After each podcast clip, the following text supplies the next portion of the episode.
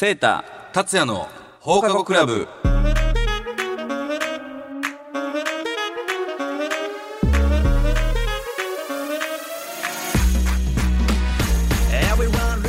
皆さんこんばんは。大阪府議会議員の由井セイタです。株式会社ロブ代表取締役兼音楽プロデューサーの加山達也です。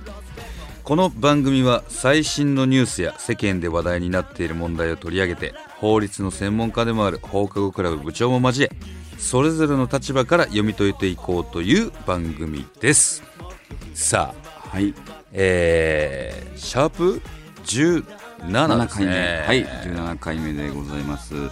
あの、まあ、一応我々としてはあのはい。収録としては新年そうですね。ですね2024年、はい一発目の初収録ということですが、はい。あの皆様あのいかが年末年始まあもうだいぶ前ですけどねあのお過ごしでしたでしょうか？えどうしてたの？セーターは。私はねあの年始年末のね31日までずっとねあの挨拶回り回ってたんで、はいは特になくてもう年始はもうそのままえーっと三が日まではあのお休みいただいてまして、まあ、あとはもう今年はねはい。コロナ明け一発目の年末年始だったんで、うん新年会新年御礼会がもうものすごい量入あってまして。やっぱりそのコロナ禍中はそういうのは結構みんな自粛してたの、そうですね。もうあの例えばそのもう身内だけとか、うんうんうん。あともうりあの食事なしとかが多かったみたいなんですけども、もう今年はもう一斉に席を切ったかな。4年ぶり5年ぶりばっかりで、えあのまあ幸いにもねお声かけいただいてるんで ものすごい数。ー、たくさん顔を出して。そうですね、えー挨拶させていただいてます。部長は？たこ揚げ。たこ揚げね。言ってましたね年末ね。言ってたもんね。あたこ揚げやるそれ楽しいね楽しかったですか？楽しかった。ああいやもうそれなら それならよかったですよ。日本の伝統を守っていただいて。ありがとう。僕僕はねあれなんですよ、はい。もう正月はうちのアーティストの子らとはい。ほぼ一緒に過ごしましたね。おお買い物行ったり、まあ、神社行ったりとか。はいはい言ってましたね。はい。はいはもうほぼ4日中5日から仕事始めやったんですけど、い。はい124っていましたね。うわー。家族やね。家族やんね。家族より合ってるよ。家族より家族やね。家族より家族。すごいね。まあまあまあまあね。まあでもゆっくりできました。はいはいはい。はい。お年玉もあげて。お年玉もあげて従業員アーティスト全員にポチ袋入れて ポケットまで、ね、お年玉あげましたよ今年でもなんかあったかいね。そうですね。ね。うん。なんかななんなんですかね。い例年よりちょっと暖かかったですね。ねそうですね。ねなんかだから結構それこそね公園とかでもたくさん人おったんちゃうかなと思って、うん、公園部長いっぱいいました公園。うんうん。で暖かかったんやなみんな。かな。うん の話。さまあまあまあまああの新年2024年一発目の収録ですが、はい。あのオンエア自体も1月の、ね、後半なので、はい。しっかり気を引き締めてやっていきましょう、はい。それではこの後9時までお付き合いください。この番組は株式会社マイスターエンジニアリング大阪バス株式会社医療法人経営会医療法人 A&D 文の里歯科クリニック以上各社の提供でお送りします。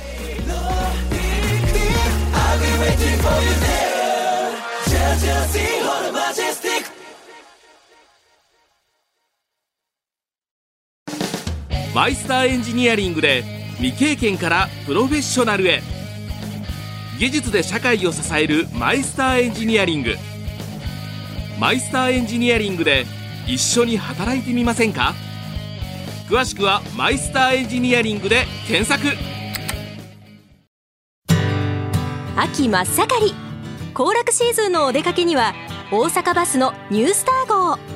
大阪から東京名古屋京都博多など各種路線をお得に提供。詳しくは大阪バスで検索。バスで各地がもっと身近に大阪バス。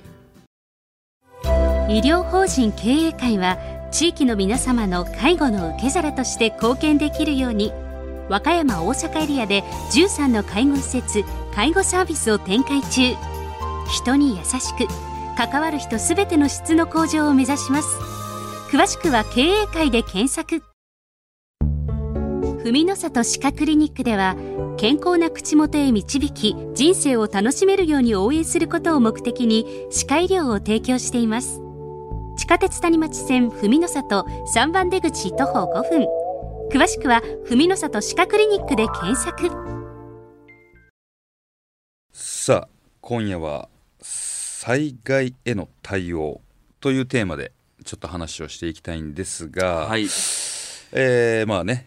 1月1日、はい。あの能登半島地震、ははいいあのございまして、うん。あのまあ、まだあの世間でも大変、はい。ね。そうですね。いいろいろとちょっとこう ね。あのーなってますけど、はい、どうなんでしょう、この、なんでしょう、今回の能登半島地震で、まあ、もちろんね、あの被災された方々への、あの、なんでしょう、お悔やみ。はい、お悔やみ、ははい。い、申し上げます。申し上げます。はい、その上でですね、まあ、国としての対応といいますか、はい。こういうなんだろうこう災害に対しての、うん、対処はい。だったり、えー対応の仕方みたいなところを、はいはい。まあもうせっかくなんでねこの放課後クラブではちょっとしっかりなんか僕が思うこともね、はい、あのぜひぜひ、うん、話せたらなと思ってるんですけど、まずどうセータ的にはい。今回のその地震が、まあ、災害があって政府として対応した、ことがその迅速な動きうんがうんうんうん。見えましたか、まああのー私ねあのそあのそもそもまあこの政治の世界入る前は、はい。あの経済産業省行って、はい。あのちょうど私も働いた時期にあの東日本大震災の発災があって、まあ、それこそもう、まあ、当時3月にあって、はい。私ゴールデンウィークまで、うんうんうん。あのほとんど家帰れなかったんですよ。えー。50日間ぐらい、まあ、だからそれぐらいやっぱりあの、まあ、そもそも初初動対応、うん。災害の初動対応ってものすごい重要うんですし、まあ、やっぱり東日本大震災で、まあ、特に我々現代社会としての津波の、はい。あのー危険さというかがすごいねあのうん。分かったのでそこから法律もねすごい変わったんですよ。災害に対する。なので、まあ、そういう災害対策基本法とかあの、まあ、今でいうとその激甚災害への指定みたいなのもものすごい迅速にできるようになったんで、まあ、そういった教訓はやっぱりあの、まあ、生かしてはる感じは、はい。まあ、変な言い方私からしたらします。やっぱりその自衛隊の派遣消防の派遣、あとはまあそのさまざ、まな財政措置やねおうん。金を、まあ、しっかり出せるような仕組みっていうのはあの、まあ、すぐに政府として取ったかなっていうのは、まあ、横から見ててね。なるほど、思いますけども、まあ、ただそのやっぱねその世間の皆さんのうん、あの、まあ、受けあのなんていうか受け取り方はまた別だと思うんで、まあどうですか実際は？まあ、僕これももうもうこのね関係なんでもちろんもちろん。あのーある程度こう思ったことをね話すとするならば今回のその能登半島地震に対してのその国がね支援した金額が、えー、40億あはいはいはいはいはい。って言われてるじゃないですか。ままずはじめね。まずはじめ。うんうんうんうんこれはなんだろう。政府が出す国国が出すお金としてはなんか少ないって感じてしまったんですよ。おー。はいはいはいはいはいはい。もちろんその多い少ないは人それぞれさじ加減あると思うんだけど俺はなんかこうやっぱりなんだろう海外への支援だったりいろんなことがあった上での金額と比べた時にすごく少なく感じてしまったんですよ。はいはいはいはい。これはなんでなんやろなってなんかシンプルに疑問を持ってしまったというか。まああのねえっ、とちょっとこれまあオンエアのタイミングにもまあよるかもしれませんけども、あのまあ多分40億はほんまのほんまの、うん。多分初初動のお金で、はいはい。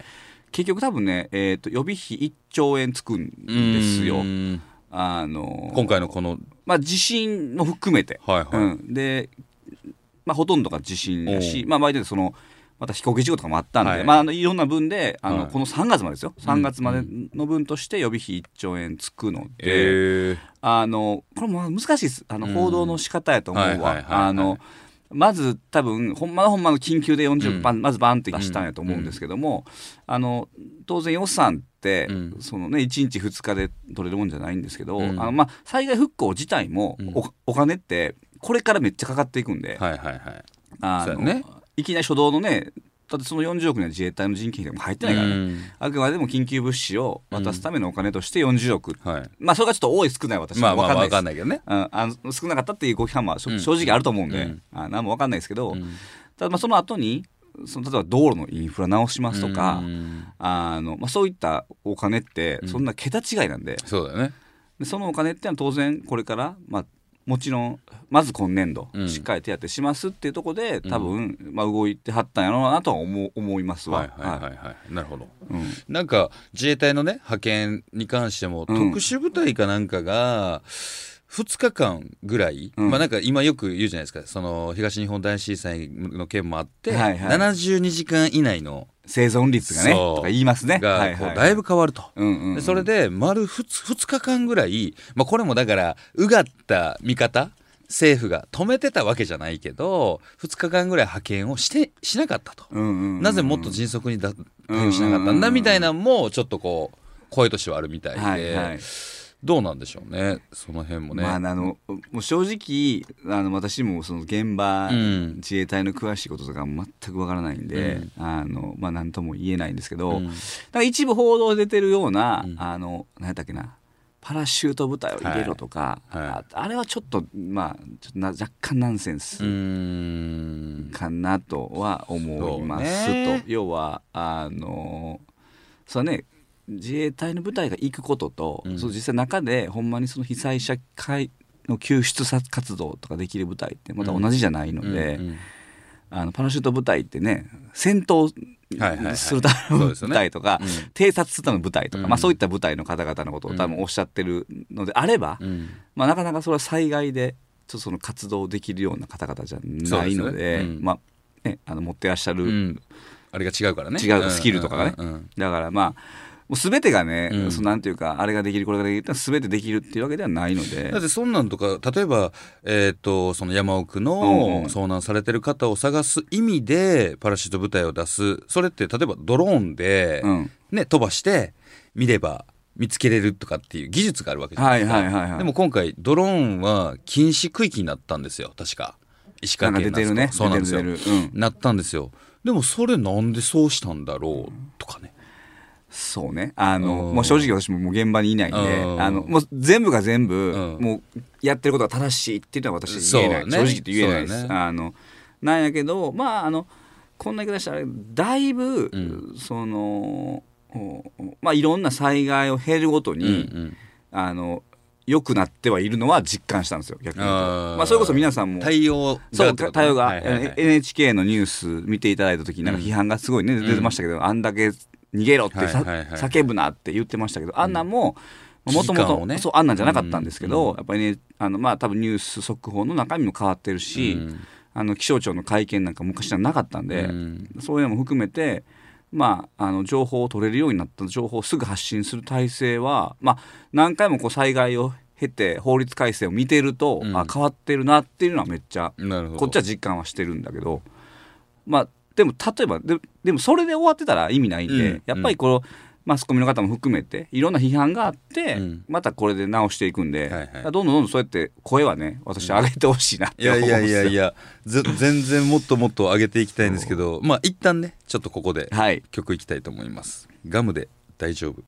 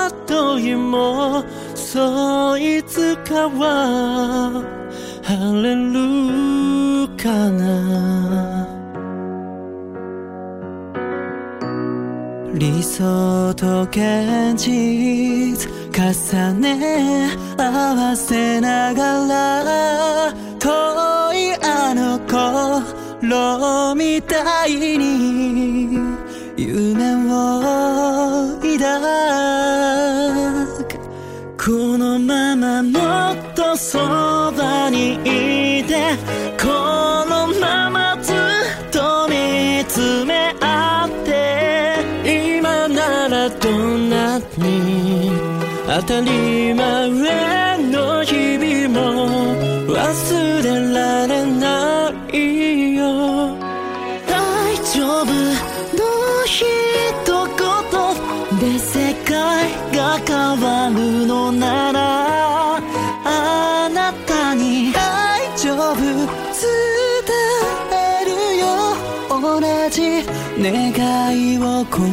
て。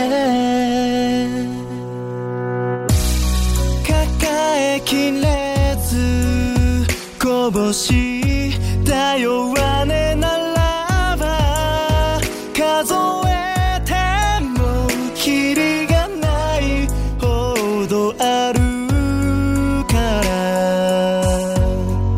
いつかは旅路の果てに時はそれにそっと少しだけ事情に寄り添いはい、まあということでね続きですけども。続きですけど。この今回さまあまあのことがあって、まあ、ニュースでもこうさまざまいろんな話題がねこのこの件ではい。飛び交ってる中で、まあ、まさにセータのあれで言うならばその政治家の方が、はいその被災地だったりはいはい。に入ってますね今ね。うん。それが行くべきなのかうん。みたいな、うんまあ、ちょっとそういう問題というかさ、はいはい。ニュースにもなってたりするけど、うん。セータ的にはどうなの？その見解としては。まああのまあ、これ政治家に限らずやと私はまず思う、まあ、政治家かどうかっていうのはまあちょっとね、まあ、一つの軸でしかないけど、やっうんぱこのやっぱ発災直後あのってもうめっちゃ混乱してる、うん私も東日本大震災経験したっていうか、まあ、実際現地も何回も何回も行ったし、あのまあ、被災地の状況っていうのも、まあ、当然確認するために行くねんけど、発災直後ってもうめっちゃ混乱してるんですよねやっぱり、そのはいはい。はいほんのじゃあ避難所も一回移転してまた次移らなあかんとか、うん。この避難所危ないとか、まあ、よ余震もそもそも続いてたりするし、発災直後ってやっぱり、まあ、私のこれ持論ですよ。プロの方がちゃんと行って、はい。それこそ自衛隊消防、うん。行政の方、うん。専門家ね。専門家が行ってまずちょっとちゃんとその生活のリズムができるまでうん。本当に緊急物資を送る救出作業をする。基盤が整うまでね。そう整える。これはやっぱ1か月ぐらいかかるんですよ。1か月からやっぱ2か月弱、でその時期っていうのに、まあ、あんまりそれこそ素人じゃないですか、はいはい。まあ、我々、ん。それらの人たちって、まあ、うんマスコミもほんま含めてですけどね、うん。その方々が行ってじゃあその彼ら自身もさどこ泊まんねんとか、うんうん。お風呂ご飯どうすんねんみたいになるからね。だからほんまにその時期っていうのはそれこそその時期用にちゃんと準備してプロの方がいいるから、うん。なるべくまあそういった方にまあ私なんかやったらまあおお任せした方がええええかなと、なんでこの話をするかっていうと、まあ、やっぱりそのにあの東日本大震災の時に、まあ、これは地震の後のはいはい。あの、まあ、原発のねうん。あの事故があった時に、当時の首相がすぐい行きたい言うて行ったんですけど、うん。まあ、皆さんご存知だと思いますけど、はい。知ってる方は、まあ、約10年前の話ですけどむっちゃ現地が混乱したんですよ。うーん。要はだって首相が行くんやったら、ねうん要は SP つけなあかん、はいはいはい周りなんと固めなあかん、はいはいはい。説明員行かなあかん、うん。もうそのためにもう準備しね。準備ものすごい大変で、うん。でやっぱりねその有名な方が行くとそうなっちゃうんですよ、うん。やっぱり。でマスコミ来るみたいな、うん。で一言何話させんねんみたいな、うん。もうものすごいことになっなてもうそれを経験した身からするとまああどそうじゃなくて救出作業させてほしいみたいなね、はいはいはい。復復旧作業させてほしい間違ってないよね。思いは強いかな。あのまあ、これは考え方次第なんで、うん。でけど一方、うん。まあここ私の考えやけど、うん。し震災とか地震とかって初めめっちゃ報道はあるんですよ。うんうん。やっぱり、うん。まあ、ニュースバリュー高いんで。ただ1ヶ月もするとガクーって報道量落ちちゃうのがまあ一般なんですよ、で、まあやっぱり避難終えた方ってその家なくなるじゃないですか。家流されたりな、亡くなったりした方もいっぱいいらっしゃから避難してるんですけどそんなね1ヶ月や2ヶ月で終わるわけないんで避難所生活って、こっからが長いわけなんでやっぱりその方々っていうのは、まあ、だんだんそれこそねうん報道もされなくなる。なんならまあ物資も減ってくる、うん。自分ら困ってるけど伝えるとこがなくなる。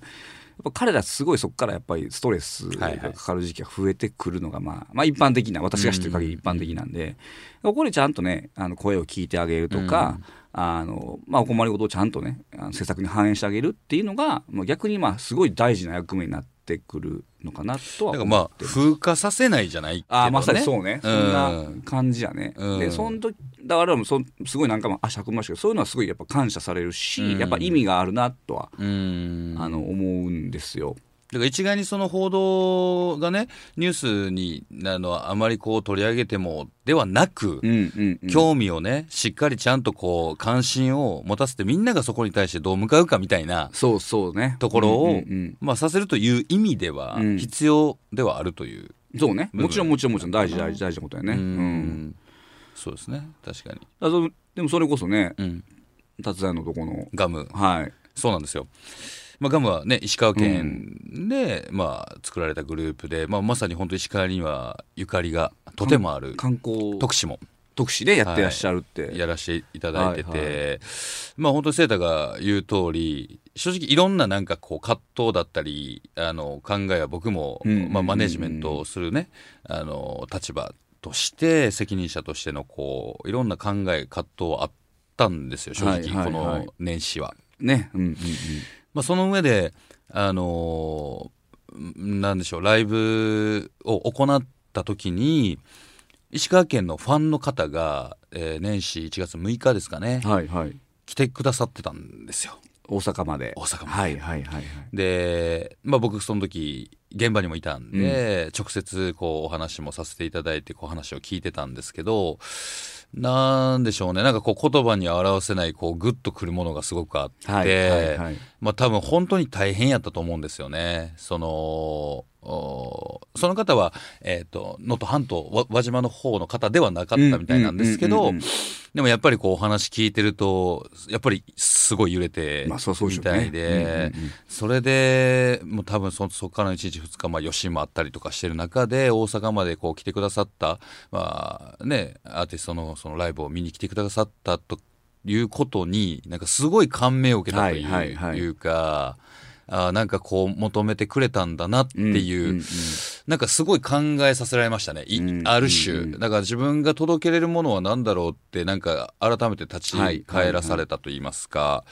まあだからこそ、その発信、まあエンタメを発信したり、こう音楽を届ける、ハッピーを届けるっていうことを、まあ SNS の自分の SNS も書いたんですけど、まあセータが言うように、ちょっとこう発災直後じゃなく、うんうんどこかしらのタイミングで特にその輪島という場所ではこうガムが、あのードラマのね、はいはい。舞台と2年前 YouTube でドラマを撮ったんですけどその舞台となる場所にもさせていただいてた場所なんでゆかりがもちろんないわけでもないですしあのどこかではっていうのはちょっと思ってはうんうんうんいてて。うんはいはいはい、うん。なんでねそれこそねそういった、あのつながりがもともとあるのであれば、まあ余計ね、うん。あのいい形で、うん。そのまあ、さっきもちょっと風化させないようなことも含めて、まあ、継続的にね、うん。なんか取り組みがむしろできるようなのねここれからねあの多分現地もねすごい求めてはると思うんですよ、うん。それこそむしろ、うん。ちょうどあのあれです大阪府もね大阪府実はその輪島市と災害連携協定を結んだ。なんでへえ。あの、まあ、大阪府の実はあの職員さんというか行政の方が今輪島市に交代でああの行ってそれこそあの行政機能の支援ね。うん今まさにやってるんですよ。へあーのなんで、まあ、それこそ輪島市はねまあ被害もすごい大きかったですけども、うん。あの我々としても、うん。あのぜひねあの復復興復旧いうか、うんうんうん。あの進めたいなと思ってますし、うん。何かねそれこそうですね。連携をして、うん。ねあのやれればなというのは、あの思ってますね。なんかいろんなね、本当にあの角度からいろんな側面でこう見たときに、本当にの被災地の方々に元気を、ね。あうんうん。力になれることを、なんかできたらなっていうのは、そうですね。ん。はい。思ってます。切りごと抜きでちょっとやっていきたいなとは。はい、思ってます。はい。マイスターエンジニアリングで未経験からプロフェッショナルへ技術で社会を支えるマイスターエンジニアリング。マイスターエンジニアリングで一緒に働いてみませんか？詳しくはマイスターエンジニアリングで検索。大阪バスで行ってみよう。神戸空港と大阪駅を結ぶリムジンバスを運行。所要時間70分。大人片道1000円。乗り換えなしでお子様連れも大きな荷物も楽々。詳しくは大阪バスで検索。グッと便利に快適に大阪バス。医療法人経営会は地域の皆様の介護の受け皿として貢献できるように和歌山大阪エリアで13の介護施設介護サービスを展開中。人に優しく関わる人すべての質の向上を目指します。詳しくは経営会で検索。文の里歯科クリニックでは健康な口元へ導き人生を楽しめるように応援することを目的に歯科医療を提供しています。地下鉄谷町線文の里3番出口徒歩5分。詳しくは文の里歯科クリニックで検索。さあ今夜の話題は災害への対応ということで、えーお話でしたけども、はい。いかがでしたでしょううーんまあでもあのー本当に何でしょう。結構シリアスなね。そうですね、うん、あの題材ではあるので、はい。結構こう思うところもね真面目にはい。いろいろ話してましたけど、うんまあでも何よりこうリスクマネジメントもそうですしこういうことが起きるんだってことを想定した考えだったり動きっていうのは、やっぱしていかなきゃいけないなっていうのを改めて僕はあの今回の災害ではいそうですね。思ったし、うんうん。今セーターの話を聞いてあじゃあ大阪市と輪島市がそういう提供してるんだとかっていうのも今日知ってはい。なんかあそうなんやと思ったしね。うん。どうどうですか？そうですね。まああのちょちょうどね1月の時期で、うん。あのまあ、我々ねあのこう阪神の大震災も1月やったんでちょっとあの、まあ、いろんなこともまあうん。思い出しながらの,、はい、あの新年でございましたけどもやっぱりあの、まあ、日本ってやっぱりねあの防災というか、うん災害とは切っても切り離せない、まあ、国なんで。まあ、あの本当にあのいろんなこう災害の中でねあの我々生きているし、まあ、しっかりまあそういった備えもねあのまあ我々自身がねやっぱり自分たちやっていかなきゃいけないなっていうのも、あら改めてうん。こう、あの感じさせられた、うん。あの年始やったなというふうには思いますね。そうですよね。めっちゃ今日は真面目な感じでしいたけど。や本当に。本当に、はい。まあその本編ではねあんまり語らなかったですけど、その次の日にもねあの、まあ、これは災害というかはい。事故といいますか、はねあのー空港のね。はい飛行機の。飛行機はい。の事故があったりとか、はい。本当にこの2024年は初っ端からといいますか。そうですね。ね、はい。い、いろんなこう事件事故というか災害もあって、ね。まあ、改めてでも本当にねあのいろんなあの方々のねあのまあ力で我々やっぱりね、うん。普段便利な生活させていただいてるなっていうのは痛感しますしあのまあ社会を回していくためにね我々もしっかり頑張っていかなきゃいけないなというのは、いや本当にこういう時こそなんかはい。気づかせていただくというか気づけるというか、はい。もう支え合いですよ。はい。本当に。そうですね。支え合って生きていき生ましょうっていう。まあまあまあ、あのー この話のね続きはちょっとこの後ポッドキャストではい。またしていきたいなと思うんですが、まあ、ラジオ関西さんのホームページないし僕たちの直接個人の SNS などでも、はい。えー飛べるのでぜひ皆さんチェックしてくださいそれではお相手は大阪府議会議員の由井聖太と株式会社ロブ代表取締役兼音楽プロデューサーの加山達也でした。また来週。続きはポッドキャストで。この番組は株式会社マイスターエンジニアリング大阪バス株式会社医療法人経営会医療法人 A&D 文の里歯科クリニック以上各社の提供でお送りしました。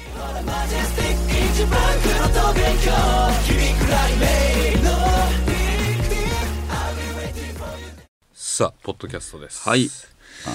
今回はねちょっと結構シリアスなそうですね。災害の話をちょっと、はいテーマにさせていただきましたけども。まあでもねセーターまあセーターだけじゃない。俺もその時あれえってか部長もあの東日本大震災の時ってどこにいました？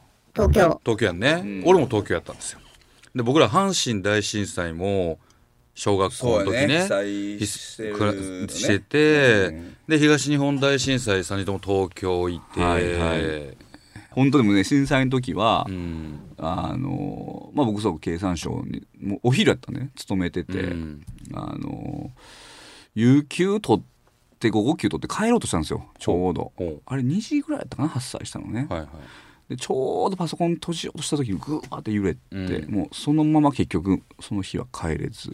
帰れず。はい。そっからもう本当に50連勤かな？ほぼ、うん。なもうもちろん何日か寝袋を持って、うん。うん。もうすぐい移動ですわ。すぐまず人事異動ささせられて。ほ僕当時金融関係の課にいたんですけど、うん。もうそんな金融なんて今まあ金融ももちろんああったんですけど、ううん。もっと忙しいから言って私は石油のとこに飛ばされてずーっとガソリン1ヶ月間まずガソリンの供給。うん。ガソリンスタンドがもう被災しまくったんし、うん。タンクも、まあ、当時燃えたんで、うん。そのどのガソリンをどこに持っていくみたいなのをずーっとやってまして1ヶ月ぐらい。はでそっから次ガスの部に移されて、うん。で、えー、とずっとひ避難所あの、えー避難所を作ったんですよね当時。あはいはいはい。プレハブで作っはいはいはい。た避難所のそのガス供給、うん。あのまあ、あのいわゆるプロパンガスで供給するんですけど、うんうんうん。うんそのガス供給のまあ仕事をはい5月までずっとやってましてもうそれ実際にそ、の被災地には行ったの？うん何回も何回も。まあでも大体だから、えーとね、行き始めたんがそれこそもうゴールデンウィークうん。ぐらいから。3月に発災してちょうど2か月後ぐらはいはいい。から、それはもういあのもう政府からももうそうやって指示がうん。出てて。要請出ててね。要請、はいはいはい。あの要はもうあのうんもうい行くなと。うんうんうん。現地の自治体と連携せえとはいはいはい。なるほどねはいはい現地の自治体から話を聞いて、はいはい。で動けと。うん要は後方支援ですよね、うんうんうんそういうのでもう役割分担をして。でも5月でも5月に行ってももうまだそれこそ津波の被害はもうものすごくてそうだね。もうちょっと見てられないようなあの被害でしたけども。そうやん。なっていう感じでしたね。ら。今回さニュースその速報とか出ても俺もあの、えー、と家にいたんですよ、はいはい。で、まあ、母親があの来ててで、まあ、揺れてるじゃないですか、うんでバーッと来てでパッとテレビつけたら、まあ、ニュース速報流れてたんですけど、やっぱその前回のね東日本大震災の教訓じゃないですけどやっぱ津波こっちの方になんか結構こうそうね。警戒がいってるなーって思ったんだよね。うん。その、ね地震の災害よりも津波の方がこそうね。ううんんうんうんうん。うなんかそれを感じた。部長どうでした？なんかその辺。あ何してました？たこ揚げ。そのその時間も？あほんま。ちょうど。気づいた？いや、気づかあん。気づかんかった。あ気づかへんねや。はいはいはいはい。えそしたら木が揺れてるってなって。ー、今それむずいな。だから普通に風で揺れてるかもしれないよね。そういうことか。木が揺れてるってなったんやはあ なるほどな。そうか外におったらでも分からへんもんな。あ分からんもんないだ。って大阪も結構大きかったもんね。結構大きかった。震度長かったしね。5ぐらいうんそうやね。ううんん、うん、そうですか。もうだから本当にあの僕もでもね車運転したんですよ。はいはいはいでもまあちょっとなんかちょっとなんか気づいたぐらい。ああなんかなんか揺れてるみたいなぐぐらいで、うん。で移動した先でえらいニュースになってて、うん。もうそっからはでもねもうずーっとニュース見てましたねやっぱりね、いやそうだよね。うん。やっぱ津波は本当に怖いですね、うん。あのもうトラウマみたいになってるんで若干。そうやんな。もうどうなってるかっていうのが心配で心配で。俺これ余談やけど俺そのニュースとかでその東日本大震災の時もそうなんだけど見れないんですよ。その映像をずっと。ああ TPSD で。PTSD あごめん PT PTSD で。見れないんですよ。あそうなんや。そう。へえで多分ね大人になって分かったきっかけが多分阪神大震災なんですよ。あちっちゃい時テレビっ子やったから、残ってんのねはいはい。テレビつけながらじゃ寝れなくて、はいはい。でもその時ってもうずーっとそのずーっとやってたもんね小学校の時ねそうそうそうそうそううんうんうんそれがねずーっと多分残ってて、はいはい。だから東日本大震災の時も誰かがずっとあのそばにいてくれたりマネージャー当時のねおはいはいはい20代の時ですけどマネージャーがいてくれたりあとはズームでねあのそれこそ僕らの幼なじみの、はいはいはいはいはい。こうズームで知ってくれてるからそういうこと、うんうんうんずあのズームミーティングのずっとスカイプか当時で言ったら。一緒にじゃあずっとこう画面で共有してる状態でへーなんかこう息が上がってくるんですよ。へえそう。だ今回のもほぼ正直見れてない。あそうですか。うん。でなんかあれね報道の方もだいぶ変わってきてましたよね。あの、うんなんていうかあのリアルなとこ出さないように最近してはる。意識してるなと思いながら見てました、うん。あの昔はもっと多分そう。だからそれも生々しいの出て東日たん本大ですよ。震災でそういうのも多分出たんです、初めてその問題というか、うんうん、だか PTSD ってこうなんだよみたいな。ら警告はみんなししはるけど、うん。あの本当の生々しいのは出さないですねなるべくね、今回すいごい思いましたそれは。映さないように。映さないようにしてるんだなと思思いましたわ。まあ、その辺のだからこう、報道のケアというか。もうあるのかもしれないよねうん本当に。いやね。まああのねあの本当にあの一日も早い復興、はい。復旧ねあの我々もねこれこそできることがあれば、ぜひやっていきたいなはい。と思いますんで、はい、頑張っていきましょう。はい。はい